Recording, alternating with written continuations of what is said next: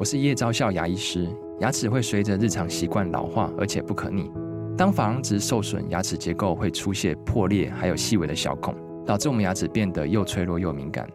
这边我真心推荐贝欧尼修复牙膏，内含 BioHAP 成分，搭配正确的刷牙习惯，经科学实证，可在两周有效让牙齿再矿化，修复受损珐琅质的细微小孔。相关资讯及购买通路，请参考资讯栏连结。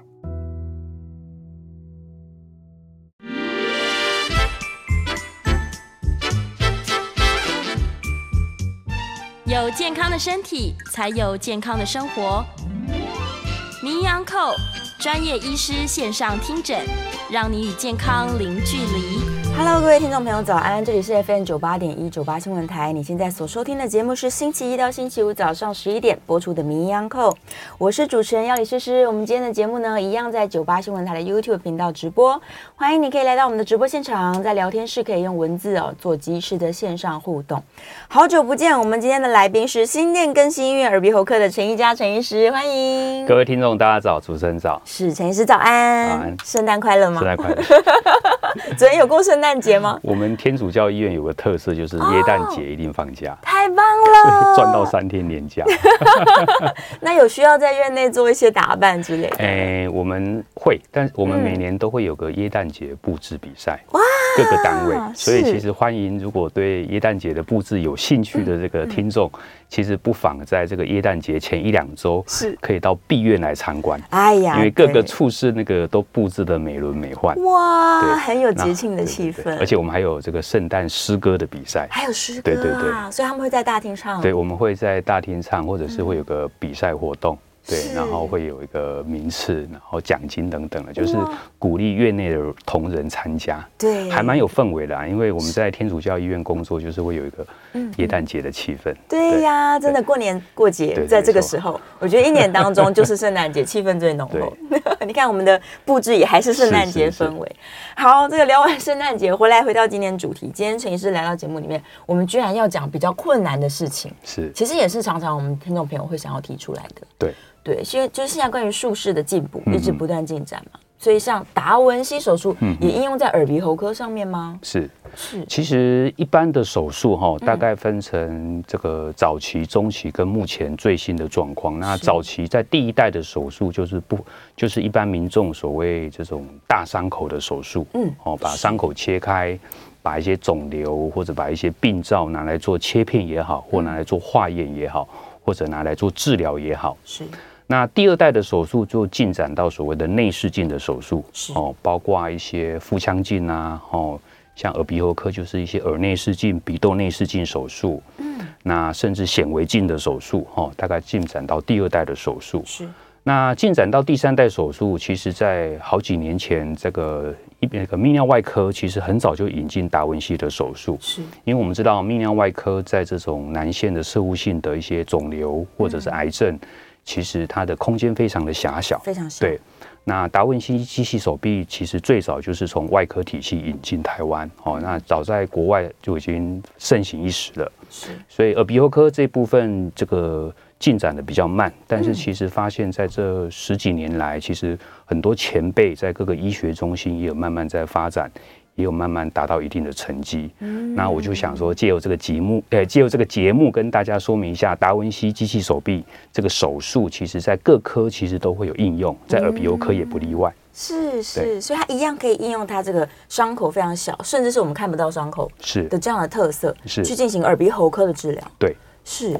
详细让大家理解一下好了，就是呃比较常应用的，它会在哪个部位，还是其实都可以呢？这个耳鼻喉科的部位大概分成两个向度了哈。嗯、第一个就是所谓的耳鼻喉头颈部肿瘤的部分，是哈。那这种肿瘤的部分包括大家熟知的口腔、嗯、口咽或者是咽喉下咽喉的部分。是。那这种经由口腔把达文西的机器手臂跟内视镜。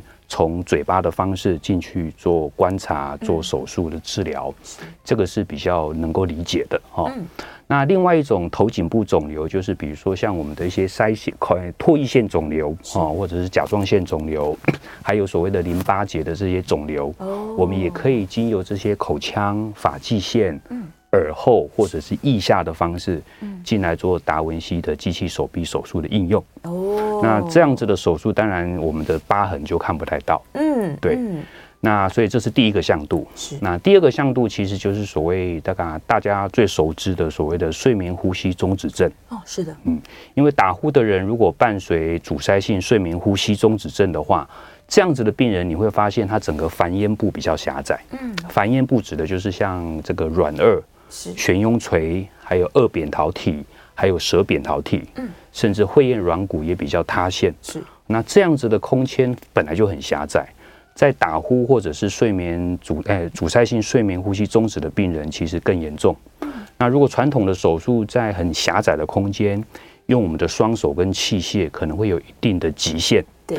那达文西机器手臂在这个时候就派上用场，因为在有些死角哦，或者比较底端的地方，或者是淋巴组织想要帮他拿干净一点，制造出上呼吸道空间大一点，这时候就可以派上用场。哦。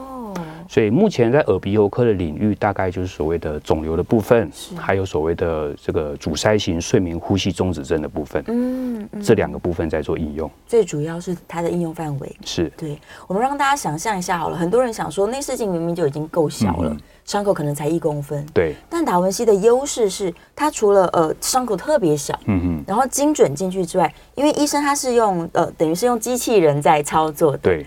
所以它的精准性其实还更比内视镜又上一层楼嘛。没错，其实达文西一般民众可能或多或少都听过类似的概念。那我稍微简单讲一下几个特色。第一个特色就是手术手术医师他是坐在一个操操控台上，那远端就是病人端，我们会有所谓的机器手臂跟所谓的内视镜的镜头。是。那镜头原则上跟一般的传统内视镜又有很大的差别。嗯。第一个，它高解析度。哦，解析度特别好。对，第二个它提供的是一个三 D 的一个影像。哦，因为传统的内视镜它可能是二 D 的，对，所以它的立体感跟它的清晰度没有来的达文西来的精准。哇，嗯，那第二第二个部分就是说它放大的倍数高达十倍。嗯，所以各位可以想象，如果你的神经血管只有一个 millimeter，其实在手术者放大到最大的倍率，我们可以看到大概将近一公分的粗度。哇！所以换句话说，这样子的手术，我们很容易可以避开危险的这些神经血管，对，让病人不至于受伤。嗯，对。那再来的话，就是所谓的在狭小的空间，我们的达文西机器手臂的特色就是它的手腕非常的灵活。嗯，哦，它甚至可以转到五百四十度。哇！五百四十度。所以这样子的空间，我们就可以取代双手，甚至有些够不到的地方，可以靠这个机器手臂来应用。是。那我我自己手术的经验会发现，这样子的手术确实病人的疼痛感也比较低。嗯。因为其实我们会很精准的去拿捏，说哪些组织需要电烧，好，哪些组织需要去抓取，哪些哪些组织需要去做所谓的这个捏夹的动作，所以我们不会去做额外多余的动作。哦。那相对这样子的病人术后疼痛感也比较不会那么的不舒服。嗯，对，所以大概有几个优点哦，所以还是给民众当一个参考。也许说你的手术如果是达文西机器手臂，也许可以帮忙的时候，可以请教你的手术医师，嗯，看看您本身的状况适不适合这样的手术。是是是，对，他可以做的动作有非常非常多。对。旋转，对对，旋转。哦，捏夹、捏、抓取，哦，电烧、电烧、分离，哦，分开、止血，甚至缝合都可以，还可以做缝合，是的，对，更不用说这些切，然后拿出来这样，没错，哇，各种各式各样功能，而且在非常细微的机械手背上进行，是。是，但刚刚医生有提到一个重点，有适合跟不适合，嗯嗯，对，我们刚刚有已经提过了比较适合的状况，那什么状况是不能用的？其实主要还是要看看病人第一个肿瘤的位置，嗯，它的大小是，还有肿瘤的级别，跟它这个所谓的病理的这个病理化验的结果是哪一种癌症哦。因为有些病人他其实比较不了解状况哦，他可能刚好有保险等等的，他就想要说，哎，我想要用达文西手术来手来来来开这个刀。那基基本上还是要跟你的医师讨论，嗯，好，并不是每个病人都适合用达文西手术。如果你本身是肿瘤的病人，那你要看看你是良性还是恶性。是。那如果是恶性的话，要看看你是什么级别、什么癌症。是。然后你现在肿瘤的位置在哪里？哦，还有你的大小在哪里？嗯，我们如果可以的话，我们可以放一下图卡，有个口咽部的图卡给一般这个线上的听众看一下。嗯，这个图卡的部分，对，我们看一下差异，主要是看一下口咽部的地方。口咽部其实包括整个悬雍垂，还有整个软腭，还有说整个这个喉咙的部分，哈，包括舌根。还有下咽的部分，那各位可以看到这张图卡，就会发现这样子的空间其实非常窄。嗯，所以不管是口咽癌还是咽喉癌，这样子的空间非常的窄，就是在这种青绿色的部分。对，你会发现这样子的肿瘤其实对手术医师来讲非常的辛苦。是，是。那传统这样子的手术可能要从脖子一个大伤口，嗯，甚至下巴把骨头锯开，进去到肿瘤的位置。那这样子的病人，他的吞咽、他的语言，甚至他的外观都会受影响。所以在美国这个 FDA，就是所谓的食品跟药物管理局，在二零零九年其实就已经核准了达文西机器手臂在咽喉咽喉肿瘤的适应症。所以这样子的肿瘤，其实跟医生详细讨论一下，确实是有帮助的。可以省去一些外观啊，甚至未来吞咽跟讲话，甚至甚至要做器械的这些可能性。哦，是。但如果就我们的想象的话，机械手背它是硬硬的东西啊，是，所以我也没有办法说，例如我就从鼻子进去，或者从嘴巴直接进去吧，对，它还是要开个小孔吗？哎、欸，不用，因为我们耳鼻喉科比较特别的地方就是说，如果是针对这一张图来来解释的话，其实我们有个自然的开口就是嘴巴，嘴巴，所以我们要选择适当的张口气。哦，对，我们有个张口气可以把嘴巴打开，嗯，把舌头往后压。去把我们病灶的地方给显露出来，是。然后我们的机器手臂，就像刚刚主持人提到的，我们机器手臂不管是内视镜还是手臂，目前最新一代的达文西手臂大概是八 millimeter，嗯，对。所以这样子的粗细，其实在口腔跟口咽甚至下咽，其实都还是有机会做得到的。太好了，嗯，是。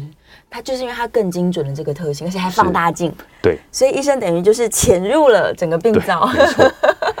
对呀、啊，可以去做各式各样的这些手术，哎，但这些都是比较严重的，是不是因为它的单价还是比较高一些？因为其实就像主持人提到，目前的缺点之一就是台湾目前对于咽喉肿瘤在达文西手术还没有所谓的健保的适应症，嗯，所以它的缺点确实就是要自费，对，是一个那自费确实这个价钱应该跟健保比起来有一定的差距，是。哦，但是我刚刚提到了它有一些优点，对。那你到底适不适合，还是要跟你的手术医生做讨论。嗯，对，是我理解，所以他们就会把评估用在最需要的状况上面。对，因为有些肿瘤如果是恶性肿瘤，它的级别可能，比如说，比如说它的级别比较第四期肿瘤比较大。我们可能会先打一点诱导性的化疗，让肿瘤先缩小，小一点，再来手术。嗯，那有些肿瘤的级别虽然不大，但是可能它本身的特性是容易远端转移的。哦，那我们可能在手术完也要帮病人安排所谓后续的电疗跟这个化学治疗。是，对，放射治疗跟化学治疗。嗯，所以其实如果本身的肿瘤是恶性的。那你跟医生讨论的时间也许会长一点，而不只是单纯的手术，因为不管是传统的手术还是达文西手术，重点它只是帮你把病灶。比如说做切片、做治疗，把它清干净。但是你后续需不需要做放射治疗，跟后续需不需要做化学治疗，还是要跟所谓的血液肿瘤科医师、放射肿瘤科医师有个癌症团队来一起讨论。是是是是，也不是说我今天哦用了达文西之后什么都不用做了。对 对，不是这样子的。对，没错。对，但我们扩大来说哈，先不管它自费高不高昂。对，达文西的应用其实甚至是在任何的小问题，例如我鼻腔里可能有个息肉。用达文西进去，是不是也的精准度会比我们传统在更高呢？目前鼻腔应用的很少，很少，因为刚刚我提到嘛，我们达文西的那个手臂，不管是镜头还是器械，大概是八 millimeter，是，所以我们鼻孔再怎么厉害，就是两个鼻孔，对。可是我们至少要三只手臂，嗯，哦，而鼻喉科至少三三只手臂，一只是镜头，是。两只器械，所以大概要有三个三只手臂。对，所以目前鼻腔、耳朵这部分还没有应用，不容易。对，但是也许未来这个达文西的机器手臂。它会根据各科的一些限制跟各科的所长去做一些修修正，是，比如说更细一点，甚至更软一点。啊，我在想，这也许是未来指日可待的地方。有可能，对，是它只会一直在往前进展。是，对呀。我们之前甚至提过，像耳朵啊，如果它是耳神经的问题，其实也不容易做任何的手术。是，对呀。嗯，我们是期待它这个应用可以越来越广。但至少在目前已经可以突破很多问题了。对，其实已经帮忙很多医生跟病患解决一些头颈部肿瘤，对，还有一些打呼、睡眠呼吸中止症的问题。嗯，那我们看一下第二张图卡。那第二张图卡就是跟各位听众、跟各位这个线上观赏的民众看一下，这个图卡其实就是把正常这个睡觉的状况跟有伴随阻塞型睡眠呼吸中止症的这些解剖图给大家展示一下。嗯，那大家可以看到这个展示图，第二张图卡，我们可以看到第这个展示图的右边，对，其实你会发现我们正常呼吸的时候，睡着的时候呼吸是从鼻腔跟嘴巴。呼吸，然后到整个下呼吸道去做气体的交换。可是你会发现，打呼伴随睡眠呼吸中止症的病人，你会发现在整个口咽部，也就是凡咽部，它的软腭也好，它的悬雍垂、它的顎扁桃体，甚至它的舌扁桃体，都特别的肥大。所以这个地方就堵堵住了。那就跟刚刚第一张图卡所示一样，这个地方很很窄。而且打呼跟睡眠呼吸中止症的人，其实虽然不见得胖，但是他整个喉咙的软组织跟淋巴组织是特特别肥大的。是，所以这样子传统的手术其实会有一定的极限。打个比方，比如说扁桃腺、二扁桃体，我们在把二扁桃体做摘除的时候，有些靠近舌根的地方就不容易拿得太干净。嗯，但是以我自己为例，用达文西机器手臂来操作这种。睡眠呼吸中止症的病人，在整个二扁桃体就很顺利的可以拿得比较干净，相对对病人整个上呼吸道空间制造出来的效果也会比较好。是是是，哎，现在真的大家越来越重视睡眠呼吸中止的问题。是，对呀，以往大家可能想说没关系啦，反正就没睡好而已，但现在发现它实在是连带影响太大了。对。对啊，所以透过达文西的这个帮忙，是如果他今天不选择用达文西，他用传统的术式，其实不见得会这么成功吗？应应该会有些限制啦哈，因为我们早期还没有达文西引进的时候，我们这样子传统的手术其实依然在进行，对，但是效果其实就会因人而异哈。就像我刚刚提到的，有些这个二扁桃体的下缘靠近舌根的地方，它的血管跟神经相对比较丰富，是。那我们在手术的当中，我们看的就没有那么清楚啊，我们当然就会比较却步，是，我们会比较保守，在安全的考量之下，我们会比较保守。那保守的时候，当然对病人上呼吸道整个空间的制造，就会有点捉襟见肘。对，所以都就是效果没有那么的显著。是，对，所以这个大概就是科技发达，其实对一些手术其实还是有一定的帮忙。真的，对对啊，因为很清楚、很确定，所以我们可以尽其所能的创造空间。对，没错。对啊，真是太好了。在术后，它的修复期也会更再短一点点吗？嗯，我的经验还不错，因为手术完大概第二天。大概就可以出院了，而且病人的疼痛感其实有明显的落差。是早期的手术，像这种我们叫做悬雍垂二咽整形手术，哦，成型手术，就是把扁桃二扁桃体拿掉，然后把软腭跟悬雍垂做个缝合，做个整形。哦，那这样子的手术早期可能会住院住到三天到四天。哇！但是我的经验。最近以来，发现很多病人其实假设礼拜一手术，那其实礼拜三早上就出院了，已经出院了。而且可能我去病房这个访视的时候，就会发现他已经在吃东西了，可能吃稀饭啊，吃布丁啊，就就就好像还还不错，已经可以吞咽了。对，我我觉得病人恢复的比想象中来的好。是，对，哇，对，因为刚刚医生有提到，当然现在还可以做止血，对，缝合，对。对，所以所有事情一口气都做完了。对，我自己的感想是这样子，就是说达文西机器手臂，因为它这个可见的清晰度非常好，是哦。那虽然好像在手术当中还是有一些小小的流血，因为但是它有放大的效果，对。所以你看到很多的流血，事实上就是小小的流血，一点点。对。然后而且刚刚提到，我们会一层一层把它剥开，把要拿掉的组织跟正常的组织。分得很很清楚，是，所以其实我们电烧的使用相对也比较少，哦，所以病人在术后的疼痛感相对也没有那么痛。原来如此。对，这是我自己的感想，因为我我自己发现，好像在剥的剥的很干净的情况之下，电烧用的频率不高。是，而且我们达文西的手臂的手术哈，它的每个电烧也好哦，不管是单极电烧还是双极电烧，其实它的瓦特数跟大小是可以调整的。嗯，所以我们我当然我我自己是从最低的瓦特数开始调，是大概是以病人能够手术完越不痛为原则，嗯，但是又不能够影响止血的效果。是对，大概是这样子。嗯，所以可以真的非常非常的精准，很精准。对啊，精准这两个字，刚刚医生一讲，我觉得大家就可以想象了。嗯，因为你在放大镜之下，就是一切都很清楚，所以你也不会说误伤到什么组织。没错。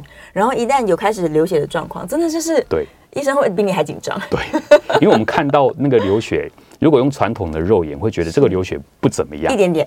可是用那个达文西手术看，你就发现哇，怎么好像十倍的流血？哇，怎么流血的量很多，感觉淹起来了。对。可是其实。把达文西撤掉，用肉眼看，觉得还好啊，跟之前比起来好像还好。所以其实这个这是落差。所以对医生。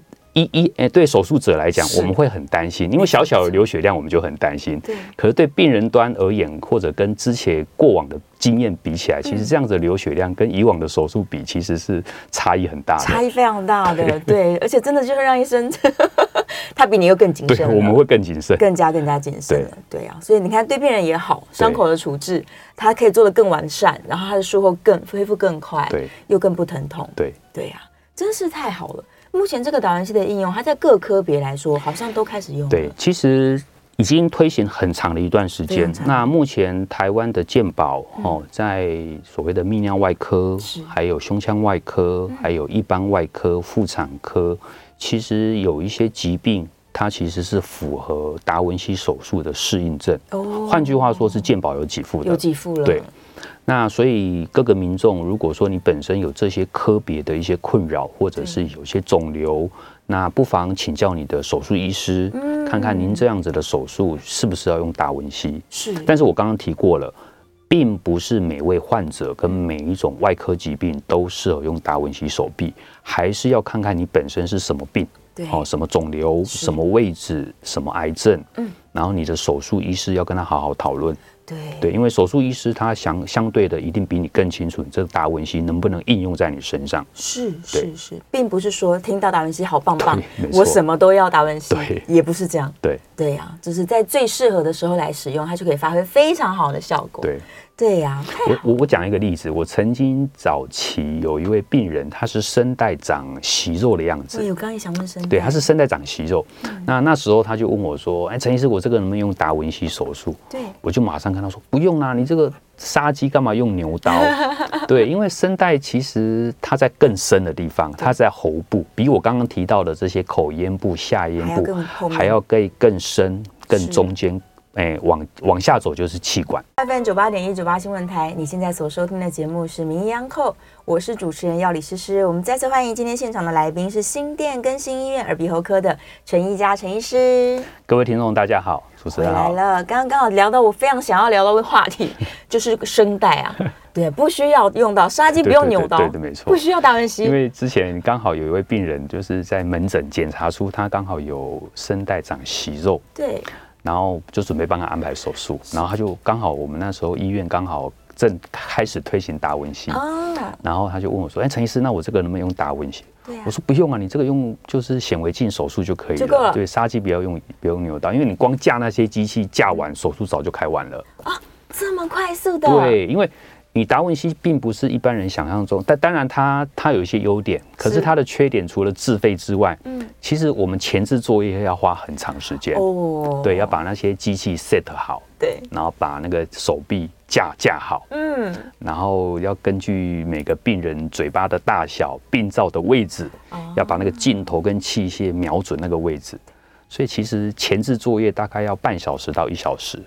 可是，可是如果你只是声带长息肉，这个显微镜推过来架好，喉咙一撑开，大概不到十分钟就结束了。这么快啊？那我你前面搞的搞的这些这些达文西意义不大。对呀、啊，除非很困难很困难再考虑。而且给各位听众一个观念，手术时间越短，其实相对你的这个所谓的风险指数当然越低。对，因为一旦进入到全身麻醉，那其实你的整个生命真相就交给麻醉科医师的同事来帮忙把关。对，所以你的手术时间越短，当然你的风险会降到越低。嗯，可是手手术一时间一旦拉长。其实反而风险就会跟着时间越拉越长，所以其实，在没有必要的时候，我们还是会鼓励你用一些传统手术来执行就好了，并不要因为你本身有保险啊，或者想要一昧的去 去去去用所谓达文西手臂来开这种小小的手术。对，对，他可能想说我的声带就这样一点点啊，很精确，对，所以需要特别厉害的达文西。对，因为显微镜其实它的能见度跟它的清晰度跟放大的倍数其实也是够的。是。对，因为达文西前置作业太久了。啊，对，三十到一个小时，对，哎。意思是说，如果我用一般显微手术，我局部麻醉可能就解决了。诶，声带的部分有时候可以用局部麻醉，嗯，哦，比如说打玻尿酸、打一些类固醇，有时候在门诊就可以做，嗯，哦，但是有些病灶它可能又要止血，那我们还是会建议一个短时间的全身麻醉。啊，对，是是，偶尔还是有需要，真的是看他的状况，对，还是要跟医生讨论。对呀、啊，每一个人状况不太一样。好，来吧，大家陈医师今天难得来到节目中了。如果想要的朋友，欢迎是可以 call in 哦，零二八三六九三三九八，零二八三六九三三九八。我来看一下大家在线上的提问。今天线上的提问真是五花八门。嗯，燕良说，对，因为太冷了，所以很多人现在就会把窗户全部关起来，然后室内又开暖气，有没有可能让原本就鼻涕倒流，或者是有一些这个？鼻过敏的状况，它会更不舒服。那有什么方法可以补强？其实暖气呀、啊、冷气这些设备，其实确实会让空气的潮湿感觉更干爽。嗯，那我们第一个还是会建议大家用鼻子呼吸，因为鼻子本身就是天然的一个过滤器，它可以保温保湿。所以你本身如果有鼻塞的困扰的民众。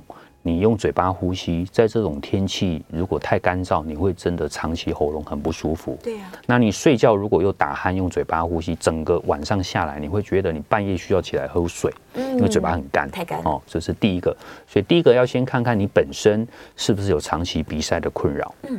那如果你确定都是用鼻子呼吸，那你能够保养的方式就是说，我们在鼻孔。这个家里有凡士林，可以用点那个棉花棒，然后涂抹点凡士林在鼻孔鼻孔进去鼻毛附近哦，抹一点凡士林，让鼻腔能够保湿啊。对，让凡士林来帮忙。对对，之前陈医师教我说，这个清洁鼻孔或者是保养它，就是用凡士林。对，其实凡士林它的保湿能力很好，而且它又不容易被一些药物啊，或者是一些这个水分。把它洗掉，对呀、啊，对，其实可以，可以，大家民众可以试试看。而且确实啊，有些人他就是说啊，我不是鼻屎很多，我一定要去抠它弄它。但是我试过凡士林之后，基基本上连鼻屎都不容易产生。对，对啊、没错，真的保护我们的鼻孔。好，电话线上马上就有听众朋友 call in 进来了，我们来接个 call in。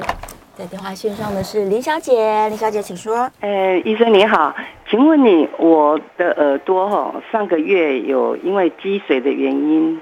所以医生把我做一个小手术，把水抽出来。嗯，那是以后就不会再积水积水了吗？或是说，以后如果再积水的话，是不是也可以再再次第二次手术呢？请问，谢谢您。是好，谢谢林小姐。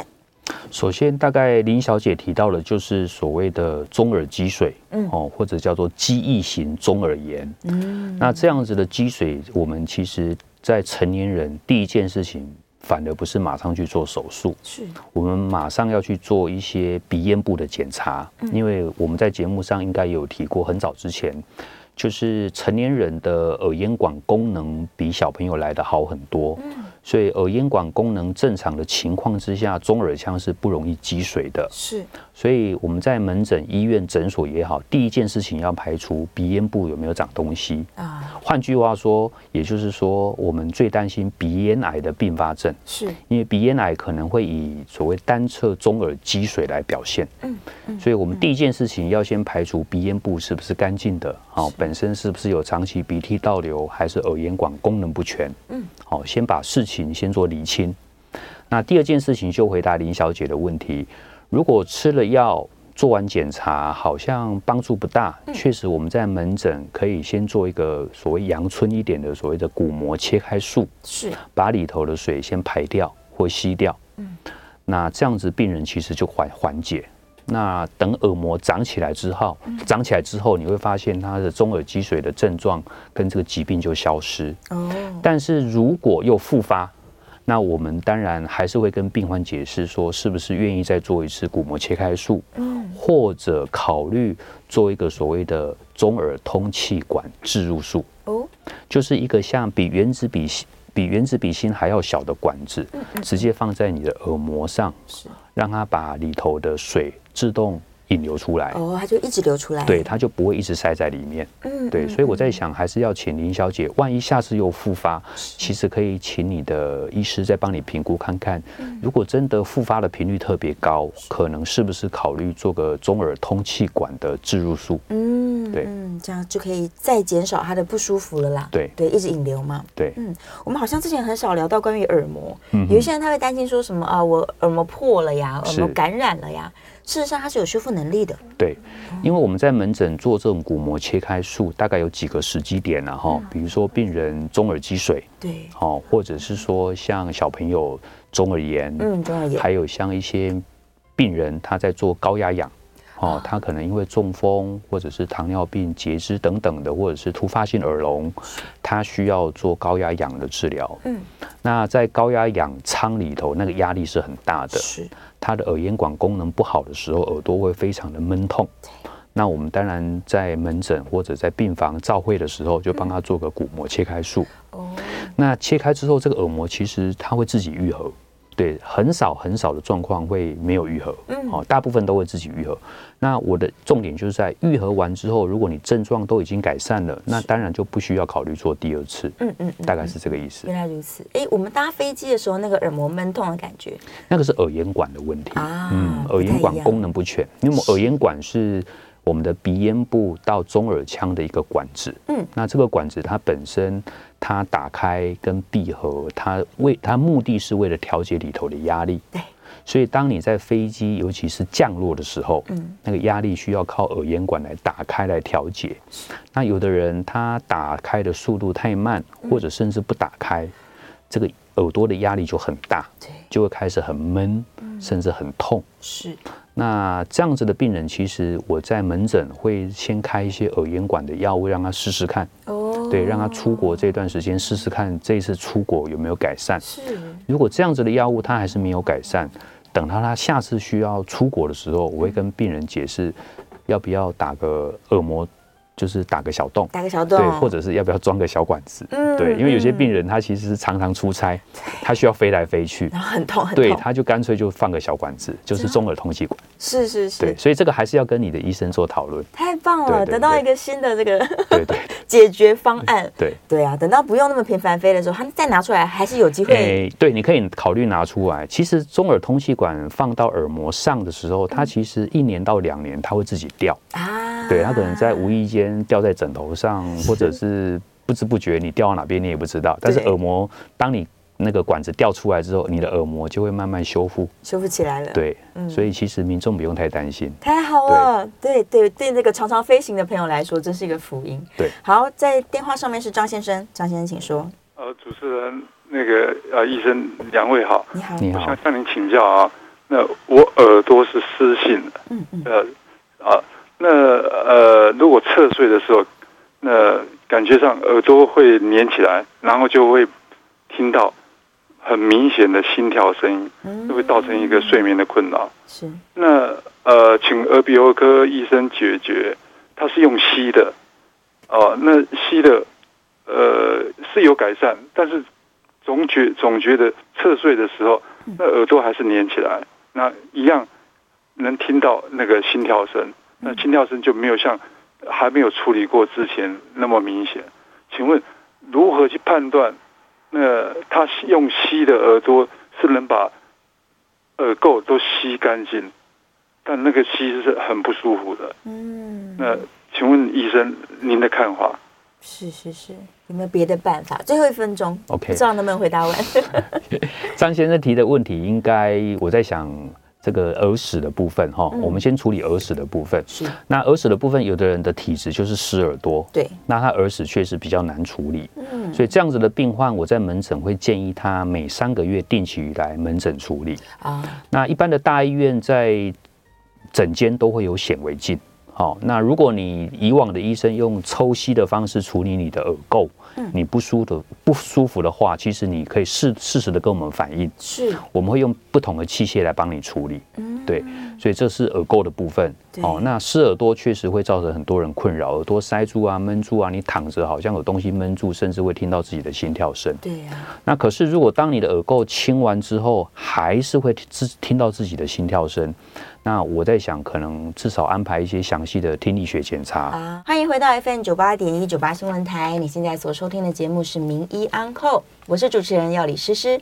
我们再次欢迎新店更新医院耳鼻喉科的陈一佳陈医师。各位听众好，好，回来了。刚刚继续回答这个张先生的问题哦，他说他只要睡觉的时候一直听到心跳声。很困扰，对，所以我们其实先排除一些耳垢的问题哦。刚刚提到说，可以建议这位民众，其实三个月清一下耳朵哦，然后可能跟你的医生反映说，用抽吸的方式会不舒服，我们会用不同的器械来处理。那如果耳垢的问题排除了，你本身睡觉的时候还是会听到所谓的脉搏性耳鸣，那这时候可能不妨到医疗院所来做一个详细的检查。哦，比如说一些血压的部分啊，一些颈静脉、颈动脉，还有一些高血压、肥胖、失眠，还有一些听神经的问题。哦，大概就是先做一个生理学的检查。哦，确定没有问题，我会再跟民众做解释。嗯，对，所以很多。表征它其实是生理学的变化，并不是代表是病病病生理学，所以民众不用太担心。不一定是疾病，对，不一定是疾病，不用太担心。但如果困扰，觉得困扰的话，那就跟医生配合看看。对对，电话线上是汤先生，在电话线上吗？来，请稍等一下哦，我们戴个耳机。好的，汤先生，请说。好，主持人好，那个医师好。呃，我想请教医师两个问题哈。第一个就是这个耳咽管的置入的这个。技术啊，诶，我现在很很普遍啊，但是成功率不知道多少，万一失败会怎么样？好、哦，是，这是第一个问题。那第二个问题，我之前有咽喉炎的问题嘛，慢性咽喉炎。那耳鼻喉科都说耳呃鼻呃那个咽喉有发炎，那每个耳鼻喉科讲的都不一样，吃药都不见改善，有的说是鼻涕倒流，那有的说可能是胃酸逆流，嗯，有胃酸的逆流的典型症状是那。一直治疗都没办法治疗好，那我想请教医师说，一般怎么判断是胃酸造成的，还是鼻涕倒流造成的？啊，不晓得说这个医师会用什么方式来判断、来鉴别诊断？好，谢谢。嗯，好，谢谢唐先生。好，那汤先的问题分成两个哈，第一个我不太清楚他的意思，就是说他刚刚提到一个耳咽管置入。嗯，那我们刚刚提的是中耳中耳呃中耳通气管置入了哈，所以我我还是把可能汤先生想问的都一起解释。嗯，中耳通气管置入手术其实有少许非常少许的人会造成耳膜发炎感染，确实很很少许哦。所以我自己的习惯是做完这个中耳通气管的置入术，我会让病人五天到七天的耳滴剂使用。嗯，哦，耳滴剂使用。那这样子的并发症造成感染，甚至发炎、流脓，这样子的几率不高，非常不高。但是在课本上教科书确实还是有一定的比例哦，很低，所以请这位民众不用太担心。嗯，可是他刚刚好像提到一个耳咽管置入，那耳咽管就不太一样哦。刚刚我提到像坐飞机起降的时候，哈，这样耳咽管耳朵很闷胀、很痛的时候，这样子的病人是属于耳咽管功能不全。对。那耳咽管功能不全处理的方法，除了口服药可以试试看之外，是刚刚提到的中耳通气管置入术也是治疗的方法之一。是，然后第三个刚好这位张诶汤先生有提到的，不晓得他讲的是不是这个？就是耳咽管我们有位有个气球扩张术啊。对，因为刚刚提到嘛，我们耳咽管没有打开，所以压力无法调节。对，那我们可以用手术的方法。放个类似气球气球的东西，嗯进去把耳咽管撑开，我们叫做耳咽管气球扩张术。扩张术。对，那这样子的手术，刚刚如果是根据这个成功率，那其实它成功率蛮高的。嗯。但是维持的时间也许就见仁见智。哦。对。撑开一阵子。对，他撑开一阵，他可能因为自己的体质关系，可能那又又收回去。嗯。哦，所以我不知道汤先生指的是。中耳通气管支入术，还是所谓的耳咽管气球扩张术？没关系，我就一并回答。嗯嗯、那第二个问题就是说，常常咽喉发炎，对我在想很多医生都会下这个诊断，叫做慢性咽喉炎。嗯，那这位汤先生提到也没错哈，最常见的原因就是所谓的。鼻涕倒流，是。或者是胃酸咽喉逆流，没错。哦，所以其实我在门诊很简单，就是详细的病史询问，嗯，哦，再来的话就是做个内视镜。啊，进去看，做个内视镜，鼻咽喉内视镜看一下，其实就可以很明确的跟病人解释说，你现在鼻涕倒流的严重度，你在食道跟咽喉的交界这些黏膜肿胀的程度，嗯嗯，大概。让病人眼见为凭，对，然后再来就是一些胃教，好，我常常会跟花很多时间跟病人胃教，因为如果本身其实我喜欢问一个问题，你说你喉咙痛，对，那我做完检查我会多问一句话，你喉咙有没有痛到需要吃止痛药？哦，其实大部分病人是回答不需要的，不需要的，所以这样子的病人其实就是慢性咽喉炎这一块的病人。